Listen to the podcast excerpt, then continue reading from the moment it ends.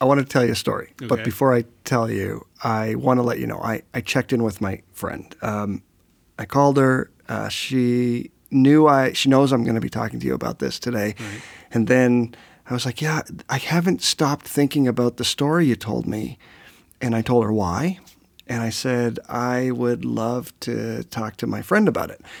And she's like, oh yeah, yeah, totally. That's cool. And I was like, so you know about this podcast? And and then she said, no, no, it was good. I think a lot of folks need to hear this. Oh, okay. So- okay, good. I, I wanted to say that, and I also want to say that she's safe and in a, a, a better space. But he, here's the story. Enough build up. Okay.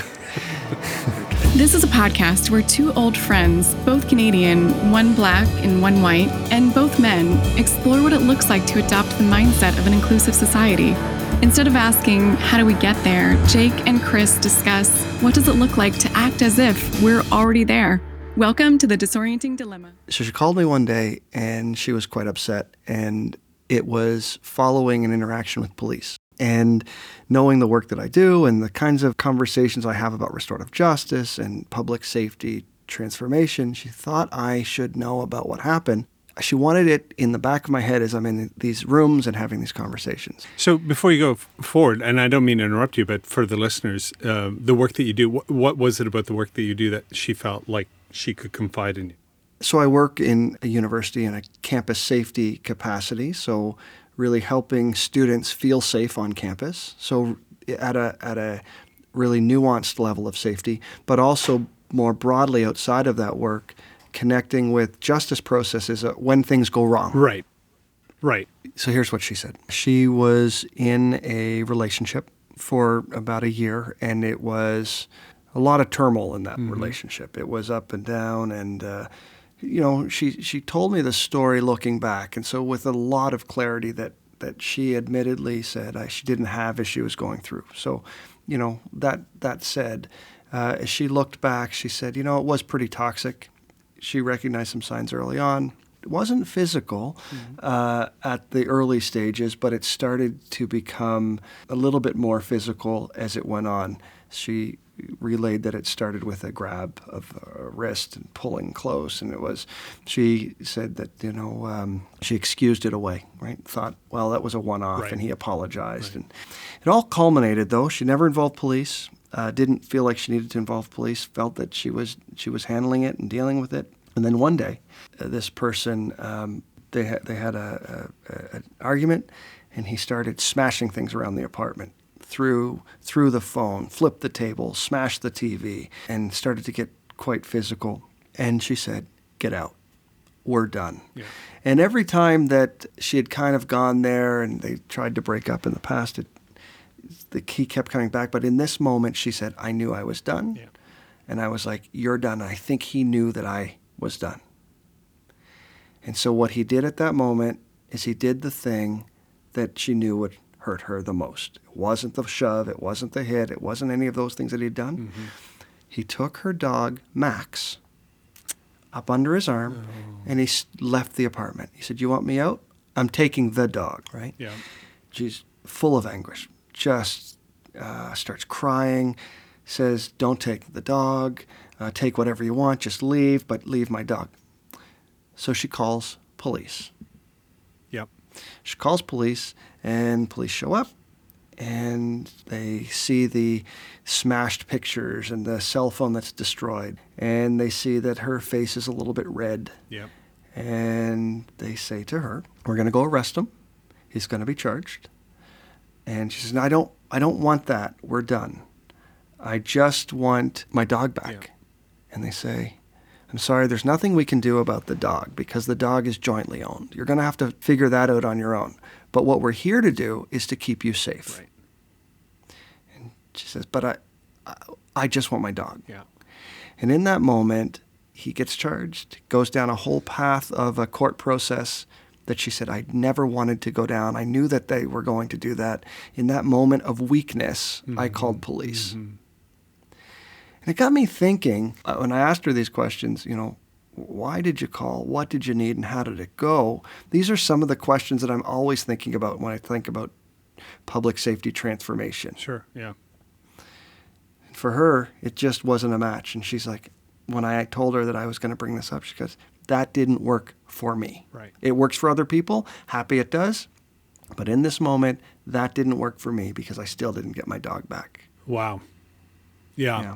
So th- there was the incident, and then she's got to feel a bit like a powerless victim to the system on top Yeah. of the incident. So it's just got worse. It did.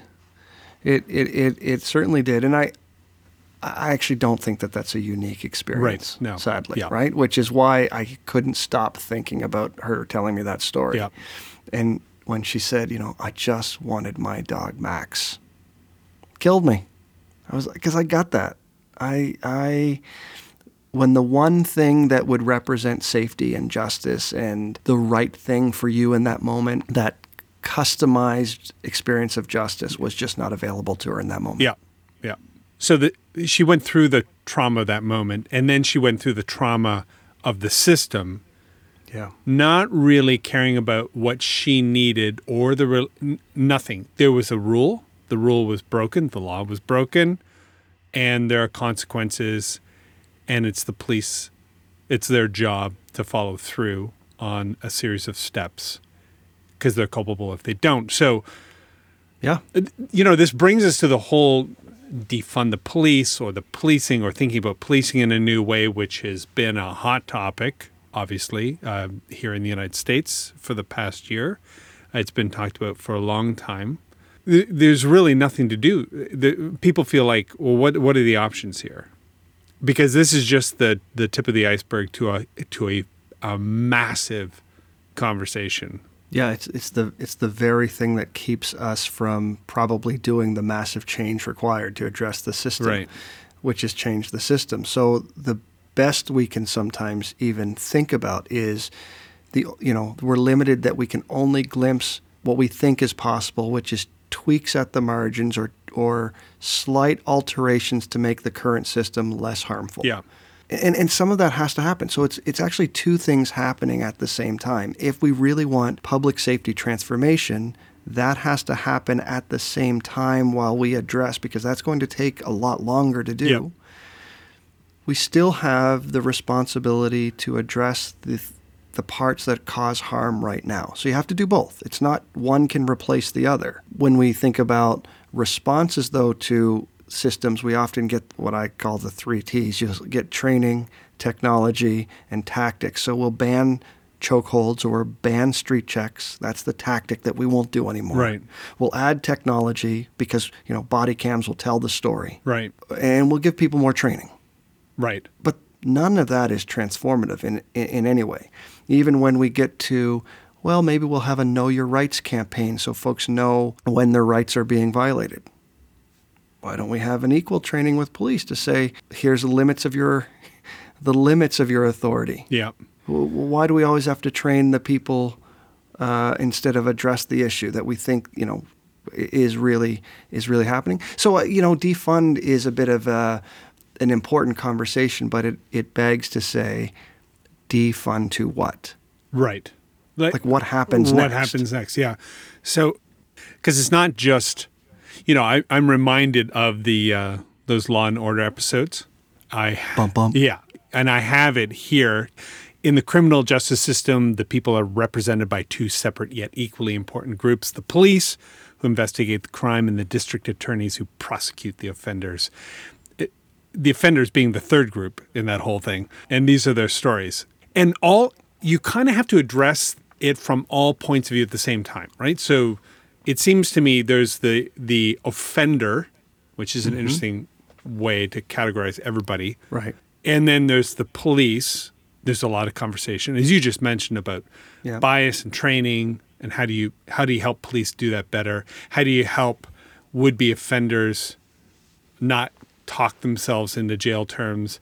And then there's the broader system of lawyers and judges, and uh, in the United States, a private pr- prison system where if states don't keep them at a certain percentage percentage of capacity, they actually have to pay the company running the prison a, a fine, which is a weird system that they have to keep so many people in prison. But uh, all you'd have to address all of that together, and there's no way to say because you just said it. There's no way we're going to say, "Okay, time out, everybody. We're going to take a break. We're going to fix it, and then we'll start the whole thing up again." You've you've got to do it while it's going, and specific isolated interventions aren't enough because they just sort of keep the old system going. So, So, so can can I ask? So, just going back to that, Yeah. you know, that Law and Order bum bum, sentence, yeah, that, that, that I, I would just go break it down in the first sentence. okay. In the criminal justice system, what was the the people? The people are The represented. people yeah, are represented. Who's the people? uh, voters. I don't know. It doesn't say the victims are represented. It talks about the offender, but it doesn't actually say the people. Uh, It doesn't say the victims are represented by two equal, No. uh, you know, the police. And, No. It says the people. So the state. Yeah, Right now, we've lit, so in Canada, it's not so different. It's the it's the Queen versus in the, The U.S. Crown is represented The Crown, and yeah. So sometimes folks refer to this as sort of the the, the secondary victimization when your victimhood is stolen by the state. Okay, wait a minute. Un- unpack that a little bit. What do you mean? How is victimhood stolen? So Chris Jarvis breaks into Jake McIsaac's house. Yes, I would never do Police that are- for everybody listening. I would never do that.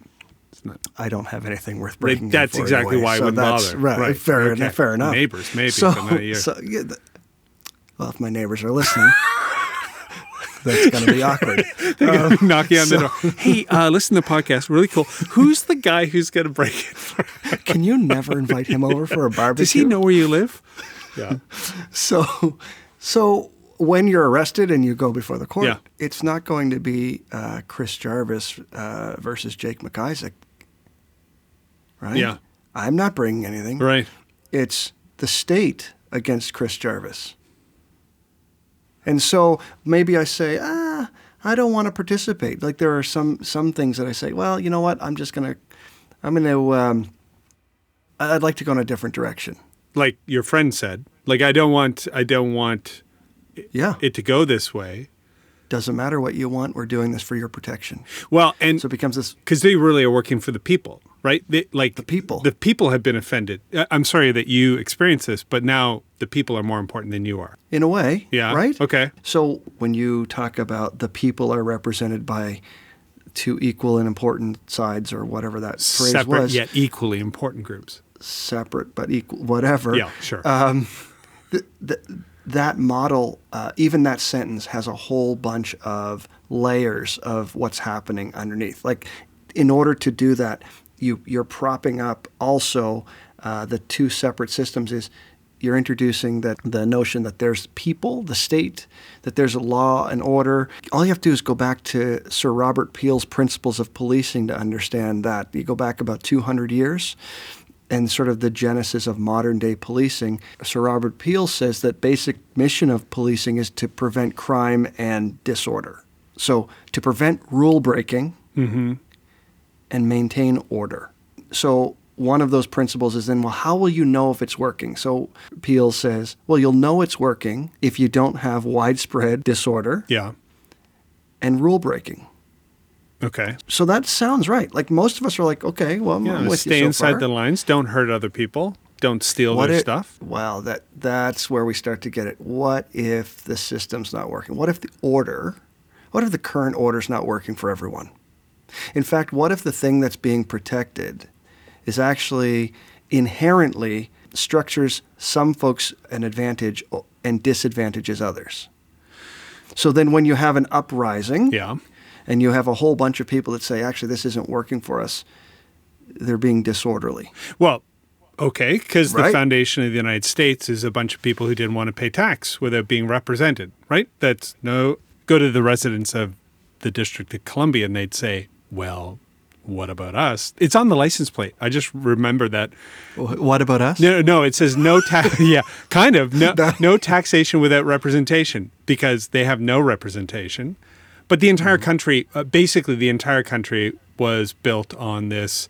Britain, we don't care about what you think law and order is. You're oppressing us. We want to be free. They were the dominant class. The colonials weren't, and so there was not a lot of law and order in the American Revolution. Right. But yet, it seemed completely justifiable to the people who were overthrowing the yoke of oppression. Because the law Right. only works for the dominant power group. And the mechanism to maintain order is pretty consistent over time. It doesn't really evolve punishment Right. or fear of punishment Right. or consequencing. So I start thinking about well, what are the underlying assumptions required to keep that system moving, to keep that uh, way of thinking uh, that keeps perpetuating that. Okay. So people have to accept it, right? So it has to be working for some people. Or even a l- lot of people, most people, most of the time, even. Like I just said, Maybe- it only. could, could we just uh, use a different word like the majority? Okay, okay, Okay. okay, good. And you know what? Uh, I just said a minute. The dom- it only works for the dominant group. That that's not necessarily true. Every once in a while, it will play out well for people who may not be identified as by the majority as part of them. But I would say that by and large, that's um, I don't know how to phrase it without sounding like I'm denigrating law and order. I'm I'm not at all. I don't think that's what this No. conversation's about. All we're trying to say is it's built on a, a, a model that if you pull it apart, it's really interesting how it's constructed, and that's the only way to get to a new idea. Yeah, I think that's right. What we're evolving. If you, it, we don't practice medicine the same way they practiced medicine in the 1800s, and yet, Yeah. if you walk into a courtroom now, there's probably a lot of similarities to what it was like in the 1800s, right? Same types of language, same types of laws, the same uh, approach.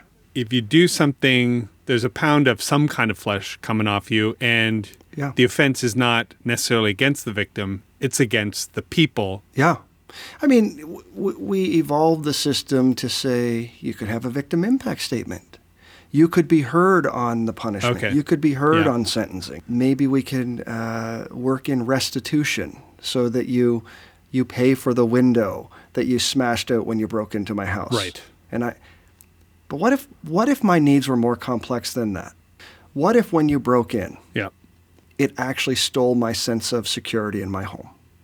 What if every time after I leave my house, I have to double back and grab the doorknob and jiggle it to make sure it's locked? Because when I came home that day and found my door open and my place ransacked, it actually wasn't about the broken window. Yeah. It wasn't about the way you got into my house. Yeah. It wasn't, that got picked up with insurance. When I am sleeping in my bed and my dogs bark and I think that someone's coming in, that's what you stole. there's the trauma there's the the sense of safety and security that y- you were violated right your space Right. your safe space i remember that we came back from a vacation once as a family and we realized somebody had broken in and stole our vcr and our 2000 pound television because that's what we had in the 80s right these poor guys lugging it down the street were picked up shortly thereafter but who cares about any of that i just thought anybody can come in here and do whatever they want. Like I'm a little kid, I'm 11. That's really that was the crux of the the the experience. Right. So then imagine a system shift where we allowed people to actually hear that, that Yeah. the real impact, that the real harm caused was not just about property, but the real harm was what was taken from you in terms of your safety and security, your sense of well being, all of those kind of things you articulated. What if we created safe ways for folks to to hear that, to get that feedback, and then to process it, and then to begin to make it right if they could? Yeah. And you're talking now about instead of retributive justice, you're talking about restorative justice. Right. And Yeah, you have some exactly. experience with that. A little bit. I do in terms of responses to uh, wrongdoing, Yeah. in terms of a restorative, a restorative approach to justice. So thinking some of the ways that we're talking about it, but then taking uh, a restorative approach more broadly, in, in just a way of interacting and connecting with folks and systems, and and setting conditions up before things go wrong. So what would it look like on the every day? Be constantly thinking about not just when things go wrong, about the impact that we have on others and our connections in relation to each others. But what if we started thinking about that every day? Could that, as a crime prevention strategy, help interrupt uh, what could become? Like, I might not break into your house if I feel connected to you. Versus what we're trying to do in restorative justice is help you be connected, and maybe you learn, and maybe you don't break into someone else's house. So we start to we start measuring ways, like in restorative justice processes. Uh, one of the metrics is recidivism, this rate of return to the to the behavior to the system. But yeah, offending again, right? Reoffending. Yeah. Yeah. So, because that's interesting because the restorative approach, the restorative justice approach, um, does take into account the people involved, not only the victim, and I know this from talking to you over the years, but also the offender, Yeah. which is important because there's so much new research, especially in the last 10 years, that demonstrates that treating all offenders as rational people who have the same cognitive abilities is a Yes. major misstep. In fact, and I just I have the stats in doing some prep for the show, so we don't just get on and riff. But you know, in the United States, ten times more people with serious mental illness are in prison than in state hospitals. That it, Yes. the, we've in the United States basically given the mental health system to prison systems and prison guards. And in the UK, I, I couldn't. This stat was stunning. Roughly ninety percent of offenders suffer from some type of psychiatric disorder. So being caught up into this retributive, you offended the people, now you have to go to jail. And since we're not dealing with people as people, we're dealing with them as cogs in a machine. And when the cog gets out of line and the machine gets broken, we save the machine by replacing the cog and we throw it into the broken pile. These are human beings that are struggling with a whole bunch of neurological, psychiatric disorders, or, or even addiction.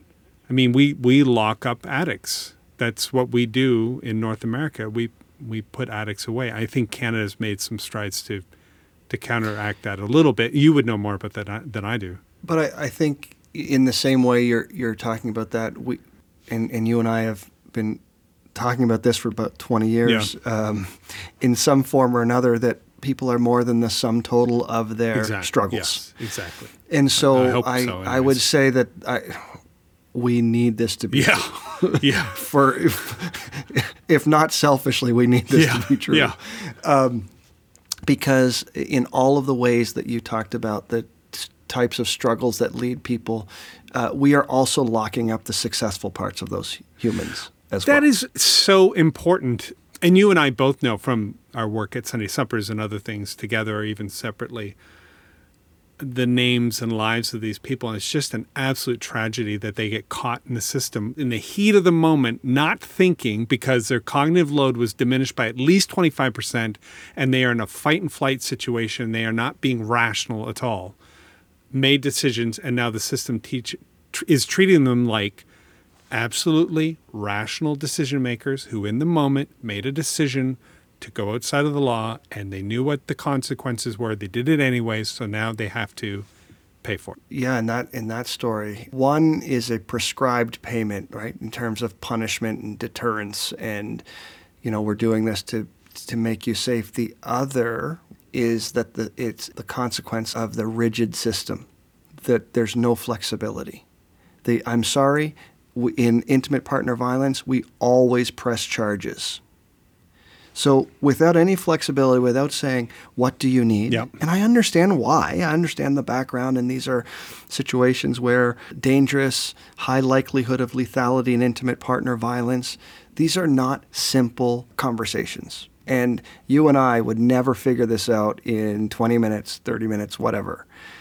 But I, I do worry that anything that's too rigid and, and it takes away the, the flexibility and the, the agency of the person who has been harmed. And it assumes that the person who caused harm, that the only way toward rehabilitation or reintegration is by following this punitive model. Yeah. Yeah, that's the only way because it's all we know. And we're both talking about another way that we have both seen, or actually, you've seen firsthand work. Well, I, I, I have. And I- I usually will start by asking folks uh, who are involved in a process, if I'm facilitating uh, a restorative process, "Wh- wh- what do you need? What do you, what do, your, what do you hope for? What would justice look like for you? And I've been saying this for many, many years, and so I've kind of distilled down to some of the most common types of answers that I've heard. Uh, I, I want to be heard, Yep. right? I want to be heard. I want to be seen. Yep. I, if you broke into my house and I didn't see you break into my house, and I didn't witness it, and we go to court, I'm probably not going to have a voice in any of that unless it's about identifying that that's my TV, I bought it on this day. But I, I won't have any value to helping the state make their case against you because I wasn't a witness. I, I might be able to if you're if you're found guilty, found to be responsible. I might be able to have a voice at sentencing Yep. in terms of talking about the impact. But over overall, I've found that in a restorative justice process, many people just say, "I want a space to be heard. I want to be heard about." And this is this is the next part. I, I want to make matter what happened. So it's not just it's not just about validating. It's not giving me space to tell my story. That happens, but I want to help make. I want to understand what happened. So it's I want to be heard, but I also want to hear from another person. Yep. I, I want you to I want you to explain to me why. And instead of it just being a two-party mediation, in restorative justice processes, often the community is represented, and the community not just a, a random person in the neighborhood. It's often the community seat is represented by the systems and the, the structures. It could be a, other people. If it happened at school, it might be members of the PTA. It might be the principal. It might be the, the person who serves in the cafeteria. Mm-hmm. It could be the bus driver. It mm-hmm. could be who in the who in our community cares about this and cares that this goes well and can help make sure that the resolution moves forward in a, in, in a way that matters to all of us. So people want to be heard. They want to make matter what happened. They want to reduce the likelihood of reoccurrence. Like that seems to be at least in either system. Yeah. Like no one wants this to happen again. Yeah. No, it's like, So- I, look, I just don't want to understand why you're breaking in, and we had a good conversation, but Right. you're still going to do it, and what are you going to do? Like that's that can't So- be the result either. So, so we, we, we both care about the same Yeah. thing, but in the traditional system or the, the, the retributive system, we rely heavily on um, punishment, or at least that to be a deterrent so that it doesn't happen again. You don't want to come back here. So we say, I will make you sorry instead of create the conditions for you to understand what happened, for you to truly feel Yeah. sorry. And the likelihood of reoccurrence in a restorative model knows that you just saying it shouldn't happen again or you feeling pity or you feeling bad is probably not enough. Mm-hmm. So, in order to really address whether it's going to happen, have I paid attention to the behaviors, the conditions, and the context surrounding the incident? Context is so important. I can I give you a, a story that Yeah. Okay. So I I have not been able to find this study, but I it, it made a big impact on me when I first read it. Uh, this woman, what they did was they had this uh, cashier at like Whole Foods or something like that, and they were videotaping her, and she was uh, having customers come through the line, and she was kind of abrupt, right? You've you've had this happen too, like Yeah. somebody offering you service, and you're like, "Hey, how you doing?" She's like, she doesn't even look up or answer you. She's just, and then she would say, "Are both of those watermelons yours? Can you put them on the thing then, please?" You know, just coming off as rude, not caring, not good at her job. She made a few mistakes. The customer's like, "I think that one's on sale," and she would sigh like that and bring it in. And they asked the folks, it was a group that was watching the video, what do you think? And they rated her. She was mean. She should be fired. This is inexcusable. There's no professionalism here. This is unkind. And the next group that came in, they said, we want to tell you about the woman you're about to see in the cash. She's been dealing with an issue with her child for the last three years. And the doctors gave her a call today on the way into work and said, sorry, uh, there's nothing we can do. Um, you should expect the worst in the next six months. And she went to work anyways because she didn't have a choice, and she's working. And people are coming through. Same video. What did you think? What a hero. I can't believe it. Yeah. I wouldn't have been able to do that. In fact, they rated some of the customers as rude instead because context set up the opportunity to empathize and to ask a really important question What would you do in this situation? It wasn't just, mm-hmm. here's a rule, you broke the rule, we don't care why. You are a cog in the machine and you violated the smoothness of the machine and you must pay the price kind of thing. Context mattered so much in that in that situation. This podcast is brought to you by the RW Institute, produced by Daniel Parker, recorded remotely in Los Angeles from Baltimore, Maryland, and Halifax, Nova Scotia. Be sure to subscribe so you can keep up with the conversation. Care to react? Submit your comments at rw.institute or on the comment feature where you're listening now.